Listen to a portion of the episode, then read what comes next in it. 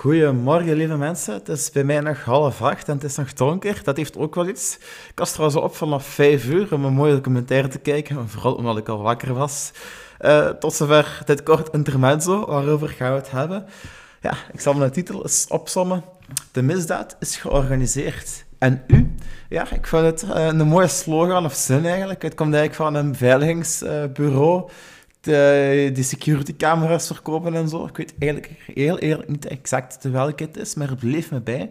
Het was goede marketing. Ik weet ook niet welke copywriter het is, maar ik heb ook mijn eigen goede slogans. Maar ja, eh, we gaan het zeker eens vermelden. En waarom? Uh, het punt is, uh, veel lieve mensen ook die deze podcast luisteren, zijn lief en vredevol. En liefde, ja, liefde is het antwoord natuurlijk, maar ook niet helemaal, omdat uh, het is niet als je iets uitstraalt dat je het per se terugkrijgt. Hè. Eh, er bestaat een wet van aantrekkingskracht, maar er zijn nog andere wetten. Hè. Als je face-to-face komt met een leeuw, dan uh, gaat je niet liefdevol een knuffel geven. Je gaat geen liefdevolle knuffel terugkrijgen. Nee, die eet je op.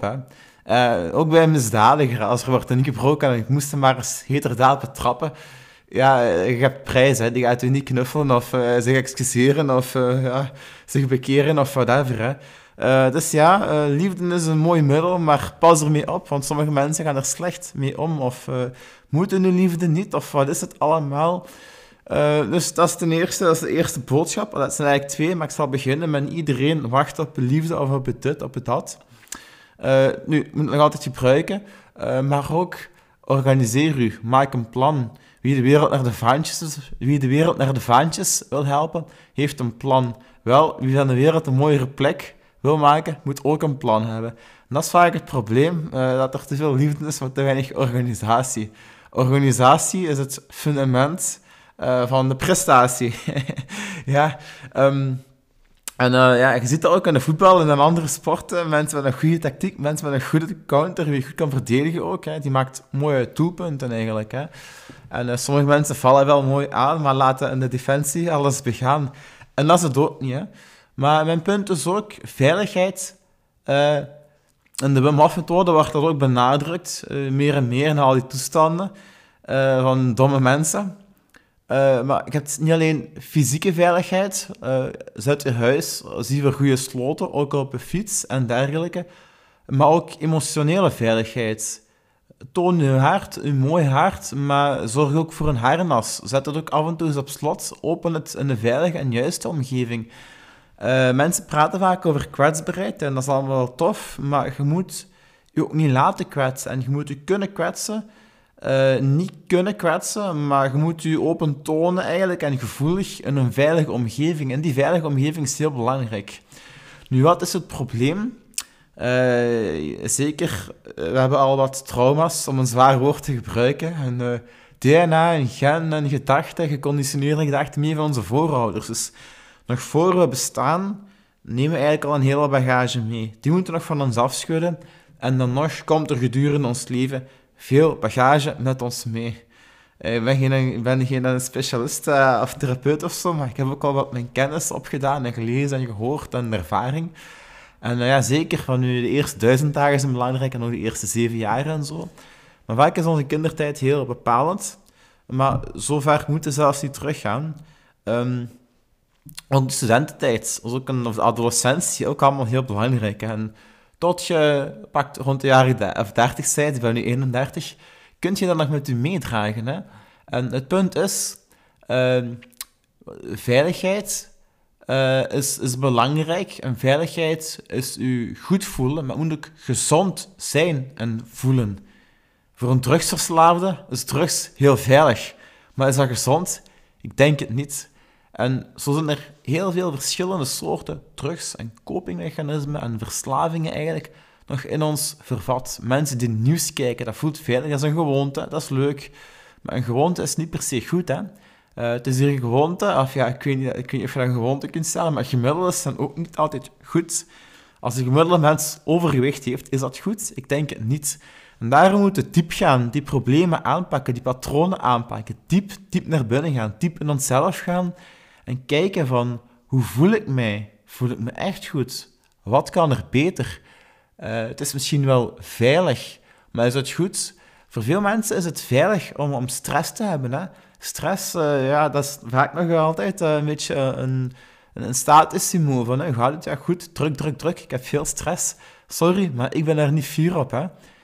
Vroeger, het kan beter, was er minder stress, waren de mensen rustiger. Vroeger was er ook geen internet. Vroeger was er ook geen Instagram stories, waarbij je constant rode cirkeltjes ziet rond iemand zijn profielfoto, waarbij je verhalen constant verschijnen Niemand, niemand trouwens verplicht om dat te gebruiken. Internet kan handig zijn, maar afleidingsmanoeuvres die permanent je state of mind uh, ja, gek maken, daar zou ik niet aan meedoen. En uh, zo zijn er veel verslavingen. En um, ja, ik dacht net nog, in mijn zetel tegenwoordig, dat is mooi als je in een appartement woont, uh, ergens in een randstad en je kunt de trein pakken naar een mooie job. Uh, maar je komt dan s'avonds alleen aan, of met de vriendinnetje, of ik weet het niet. Maar vroeger, of ja, zelfs in andere landen, dan, uh, ja, dan knuffelt je elkaar, dan pak je elkaar vast, dan doe je een dansje, dan doe je een ritueel, dan eet je lekker en gezond, dan is er veel meer groepsverbondenheid dan zeker in het koudere, killere, donkere Vlaanderen van nu. Ja, ik inderdaad, mensen, Sander, wat gebeurt er? nee, het is gewoon zo. Um, ja, daar moeten we mee oppassen. Maar ik wil zeggen, ik ben een, vredelievende jongen. Maar ik ben ook niet blind voor de hardheid van de maatschappij. En daar moeten we ook perk en paal aan stellen.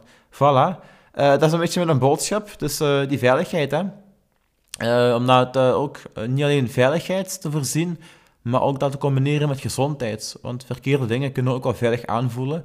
Sommige mensen zijn verslaafd aan stress, maar dat is niet veilig. En daar moeten we aan werken om echt ontspannen te kunnen leven, voluit te kunnen leven. Uh, sommige mensen, ik ook vroeger, allee, heel vroeger, maar toch volgen geen nieuws, maar volgen ook eens geen social media. Uh, geen dingen waar je zo gezegd aan verslaafd aan bent. Stel je hebt ergens nood aan, pak het aan. Stel je hebt uh, verlatingsangst, pak het aan. Stel je bent needy, pak het aan. Kom dicht bij jezelf. waardeer, bedank de fijne mensen.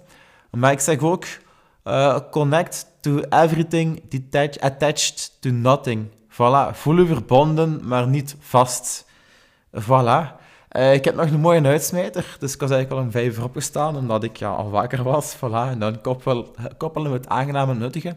Mooie documentaire gezien, pas uit, van uh, Marijn Poels over uh, de innerlijke wijsheid van vroeger. die piramides, die stenen, die mensen die ook veel verstand hadden van geometrie, maar ook filosofie en spiritualiteit en die mooi verbonden waren met de kosmos en met het geheel en ook heel spiritueel waren en zijn.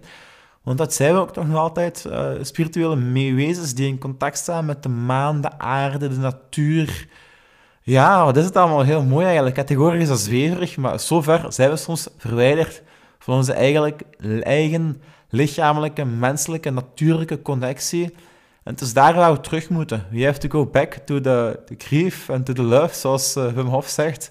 Maar ook to die modder natuur, die mooi is en die we meer en meer verliezen.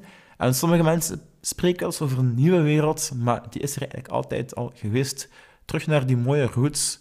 Um, ja, na de ijstijd, ik weet niet of het toen zoveel beter was, dat weet ik ook allemaal niet. Uh, maar ik kan, als Wim kan ik al getuigen dat een beetje kou geen kwaad doet. Maar we moeten de voordelen van vandaag gebruiken uh, met de voordelen van vroeger, of die er altijd al geweest waren. Hè.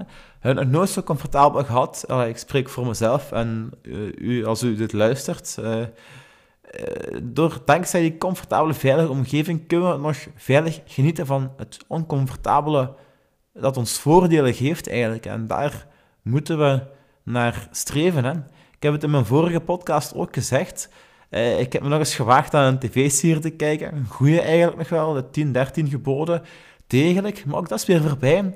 Nu kan ik me weer concentreren op het podcasten, om die wijsheid te integreren, om te genieten van de natuur, om als het donker is, het is nu nog donker, te wandelen, te, aarden, uh, mens te zijn en ook te verbinden met mijn mooie, lieve vrienden. En dat gaan we doen. Dus uh, ja, ik ga afronden en we gaan er een mooie dag van maken. Bedankt om te luisteren. Neem het mee en tot de volgende. Ciao.